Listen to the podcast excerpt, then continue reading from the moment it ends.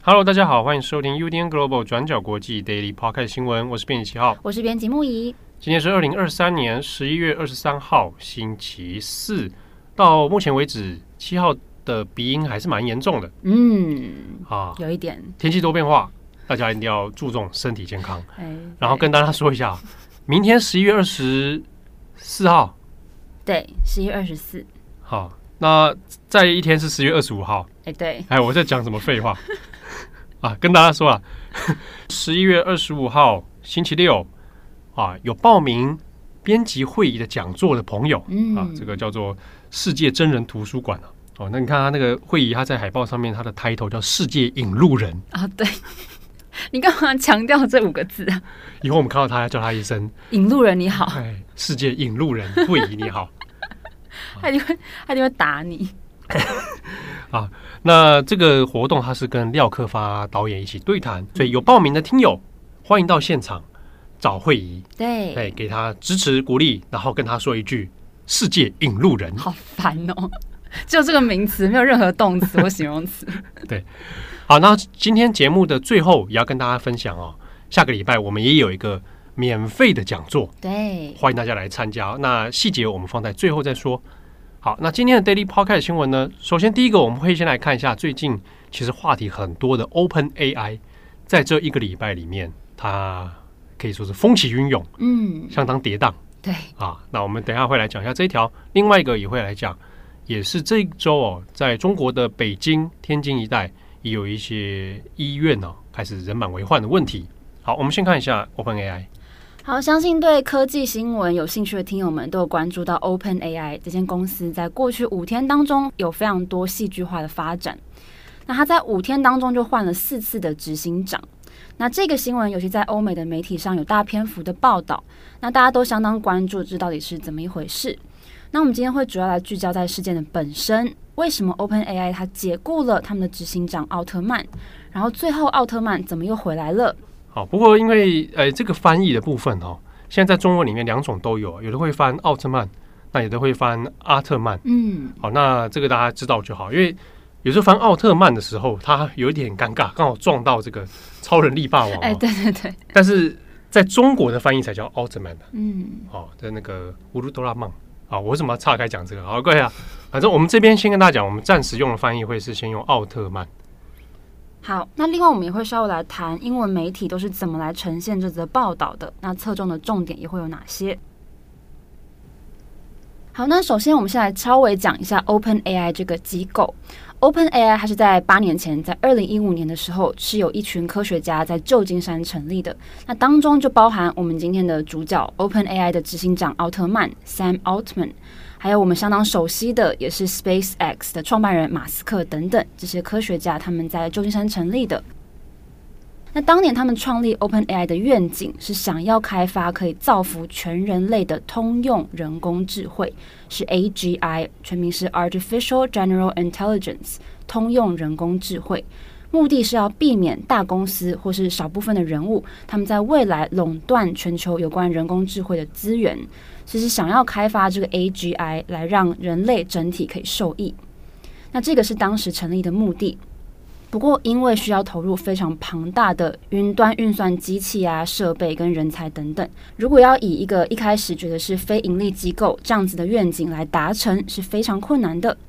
所以，OpenAI 在二零一九年成立了子公司，是一间有获利上限的盈利企业，叫做 OpenAI LP。那接着，OpenAI 就开始对员工开始分配股权，那也开始跟微软来做合作。那也宣布，微软对 OpenAI 投资了十亿美元资金的计划，要来共同合作开发人工智慧的技术。那在二零二零年之后呢，OpenAI 他们就陆续宣布推出了各种不同的深度学习模型。那大家最熟悉的就是在去年十一月推出 ChatGPT，然后今年三月又发布官方的 ChatGPT API 等等。好，不过在上星期六，十一月十八号。，OpenAI 的董事会发生了巨大的变化。他们在十八号这天宣布解雇执行长奥特曼，然后接着任命他们的技术长穆拉蒂 （Mira Murati） 成为临时执行长。那这个消息出来之后，造成全球的关注，网络上也出现很大的舆论风波。很多人都很震惊，说这个形象一直很好，而且不管是在组织内部或是在公众视野当中，都相当受到欢迎的奥特曼，他为什么会被解雇呢？那 OpenAI 的员工在第一时间也试图要用各种方式对公司来施压，希望可以让奥特曼来复职，不过一开始并没有成功。那根据《纽约时报》的报道，其中一名董事会成员苏茨克维，他认为奥特曼在面对董事会的时候，并不是完全诚实的。那这个让董事会成员担心，奥特曼他可能会过于专注在扩展跟发展 AI 技术，而不是在公司成长还有 AI 的安全问题之间取得好的平衡。也就是说，身为执行长的奥特曼，他比较重视商业化的这一环。不过，技术长穆拉蒂跟首席科学家苏斯克维，他们比较关注创立当时对于非盈利这件事情的初衷。好，那这个是十一月十八号星期六的消息，他们正式宣布奥特曼遭到解雇。那再来到了隔一天星期天，董事会宣布任命串流平台 Twitch 这个做大量游戏直播的串流平台，他们的前执行长希尔 Emmett Shear。来成为 OpenAI 新的临时首席执行长，然后刚刚宣布原本要被拉上来当临时执行长的穆拉蒂，他就降职到原本技术长的位置。不过董事会之后发现希尔他其实有很多的公开发言跟社群媒体上的贴文等等都有争议。那与此同时呢，在同一个周末，微软的执行长纳德拉他也出现了。他对被解雇的奥特曼，还有 OpenAI 的前董事会主席布罗克曼，对他们两个喊话，然后邀请他们一起加入微软的行列，一起工作，然后一起在微软建立人工智慧的研究部门。那这个消息出来，也让微软公司美股盘前一度上涨了百分之二点七。那同时呢，OpenAI 的员工对于奥特曼被解雇这件事情反应也是相当大的。OpenAI 大概有七百七十名员工，那当中有超过七百多名的员工都对董事会喊话，说如果他们不让奥特曼复职，那大家就会全体辞职，用这种行动来表达他们对奥特曼的支持。好，那这时候到了十一月二十二号星期三，就出现了另一个巨大的转折。OpenAI 在社群平台 X 上面发文表示。董事会已经跟奥特曼达成了协议，让他重返 OpenAI 执行长的位置。那原本的公司董事会怎么办呢？董事会宣布他们会全体辞职，并且由董事长泰勒 （Bret Taylor） 还有萨默斯 （Lawrence Summers）、丹吉罗 （Adam DeAngelo） 三个人来组成新的董事会。所以结论就是，奥特曼他又回来了，而且会带着新成员回归董事会。好，那这段时间，OpenAI 的员工几乎所有的员工都在放感恩节的连假。不过，很多人都选择留在办公室，或是在家里面紧盯着荧幕，关注消息的动向。那奥特曼确定回来之后呢，大多数的员工也都表示非常的高兴。那奥特曼回归的消息传出之后，微软执行长纳德拉也表示支持他回任 OpenAI 执行长的位置。好，那这就是大概在过去五天发生在戏谷相当戏剧性的重大新闻。那大家可能会很好奇，我们刚刚有提到马斯克，他跑到哪里去了呢？马斯克他虽然是 OpenAI 的创办人之一，不过他很早就已经退出 OpenAI 的这个董事会。那在这几天发生这一连串的风波的同时呢，马斯克也可以说是在看热闹。那也有发表他的看法，甚至在不停的在不同的这个贴文下面留言，语带双关的讽刺苏茨克维。那我们有观察大多数的这个英文媒体，他们对于 OpenAI 董事会风波的报道呢，其实每一天都有在 update 戏剧性的这个发展。也有媒体用全新的界面，像是《金融时报》其中一篇标题就是“震撼 OpenAI 的五天”。然后从星期五开始，星期六、星期天将每天更新。那另外到现在也有不少媒体在回头检讨 OpenAI 企业架构的问题，就是说这间公司在治理上是不是有很大的问题？还有涉及到 AI 技术的发展，就有分析在讨论说，OpenAI 对于 AI 技术开发充满了野心。不过，AI 的监管问题也是很大的一个争议。像我们知道，AI 系统本身就有非常多道德责任的争议，那会涉及到伦理的问题。那未来要怎么去监管？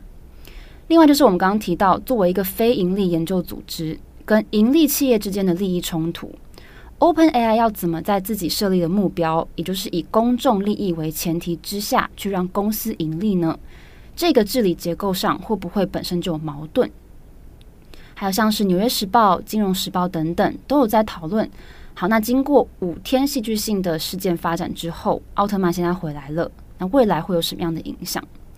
就像即将离任的董事会，他们一直担心 OpenAI 的发展会太快，那有可能会忽视 AI 对于人类会带来潜在的灾难性后果。那接下来奥特曼会怎么做呢？像是《纽约时报》也有分析这个问题，新的董事会同样也是会担心的。所以这是公司章程上需要更去着重的原则问题。那根据 The Information 的报道，如果 OpenAI 内部的企业结构还是这样子乱七八糟，那这次发生的事情很有可能会再重演。好的，那以上是有关 OpenAI 董事会风波。好的，那下一则我们来看一下中国。中国最近在网络上面出现一个名词，叫做支原体肺炎啊，支原体。那这支原体肺炎呢，其实就是台湾我们自己讲的这个梅浆菌肺炎。啊那在中国，因为讲支原体啊，我们这边暂时诶、方便大家理解，我们还是用梅浆菌肺炎来说哈。那最近呢，因为发生了一些大规模的感染哦，所以主要在像北京、天津啊这些地方呢，十一月初以来哦，有很多的医院就发生人满为患的问题。那也刚好最近也是在季节变换之时啊，那有很多的小朋友，这个家中。如果各位听友家中有小朋友的话，那大概也就可以深刻的感受到，最近很多小朋友可能因为各种的这个传染病啊，哦，那就会挂病号啊。那在中国也是一样。不过呢，我们就有看到说，微博、抖音、微信上面就开始很多人在传哦，就说，诶，有怎么有些医院啊，它的挂号已经挂到三千多号。好，那甚至也有看到抖音上面有家长很焦急啊。说自己去挂的时候已经九百多号了，那现场叫号才叫到三百多号，那到底要等到什么时候？那这样的状况持续了好几天了。那我们主要来看一下，就是在这一波的传染病里面，虽然一开始哦，主要在讲的是霉浆菌肺炎，不过呢，现在像是北京各地方的一些新闻媒体就讲说，其实现在医院里面哦，已经这个挂病号的。不是以这个霉浆菌肺炎为主了啊，其他的还有包括像是流感啊、哦腺病毒啊、哦呼吸道融合病毒啊、哦这些比较常见的状况。但整体而言呢，看起来传染的规模还蛮大的。所以呢，从各地的这样的影像来看呢，都有出现医院开始有大量的人在排队啊，小朋友就这个要去看医生。那也有一些家长说，是不是呼吁啊，北像北京或天津一些部分地区的学校可以先暂时的停课？好，那在这一波所谓的传染病里面呢，有一些人就开始联想起来，因为疫情全面开放啊，有一段时间了，可是现在这个事情哦，又大家联想到，哇，那过去有疫情的这样大规模传染，现在又有这样不同的状态哦，大家会把那个恐惧哦连接起来。所以反而会造成一些普遍上面的一种不安感哦，特别是你在社群媒体上面开始看到有怎么这么多的家长带着小孩子在排队挂号，然后小朋友可能因为难过他会哭啊，啊会叫啊，那这样的景象会让人会联想到很多诶，以前之前这个 COVID-19 啊的这个疫情状况。不过呢，就今天我们在十月二十三号看以北京来说好了。那北京来说呢，就现在流行病里面啊，现在比较流行的这个梅浆菌肺炎呢，不是最大宗了，好像大部分可能还是其他的流感啊等等，所以看起来有所控制，还没有演变成说蔓全面蔓延的一个状况哦。那只是刚好现在因为也是这个正在这个季节交换的时候哦，所以难免会引发一些恐慌。不过另一个问题是，各地医院从疫情以来都有讲过人力短缺的问题，在疫情全面开放以后，这个问题仍然存在。好，所以在很多地方面，有些反映出来的是说，挂号挂那么多，然后效率比较差，一部分的原因来自于医疗资源的短缺。哦，这之中呢，有很大的问题在于人力上面还没有完全的补足哦。好，那以上是今天的 Daily Podcast 新闻细节报道，可以来参考我们的网站转角国际过去二十四小时。好，那节目最后来跟大家分享一个活动。嗯，我们在十一月二十九号星期三晚上七点到九点，在台大二活三楼。卧室空间为什么要强调那个二活？二活啊，他们都叫台大二活啊。对，二活三楼卧室空间。对，卧室空间。啊，总而言之，在台大。嗯，这个活动呢，诶、欸，其实一开始是先找牧宜啦，哎，对，牧宜来做 podcast 的一些制作经验分享。嗯，哦，不过因为牧宜刚好当天可能当天可能对可能会有些事情无法出席哦，所以基本上会改成我来代打。好，好吧，拍谁不会啦。那如果木仪刚好有那天时间允许的话，我们再一起来。对，我希望可以出现跟大家一起分享。对，那这个活动跟大家分享是因为它有对外开放，虽然它是台大数位广播社举办的，嗯、不过呢有对外开放，那可以来参加。我们会把报名的链接放在今天节目的资讯栏。那如果有兴趣的听友，刚好十一月二十九号晚上你有空的话，想来听听看哦。我们这个这场演讲主要针对的是 Podcast 的制作。对。哦，一些心得啦，一些想法啊，哦，可能面临到的一些，哎，曾经有过的挫折啊，哦、这种挫折啊、哦，好，或者是各种你对这个方面有疑难杂症，你想询问，对，你很好奇，都欢迎来参加啊，那是免费参加的。好，那我们会把报名资讯放在节目的资讯栏，也祝福大家有美好的一天。我是编辑七号，我是编辑木仪，我们下次见喽，拜拜，拜拜。转角国际播报，转角国际新闻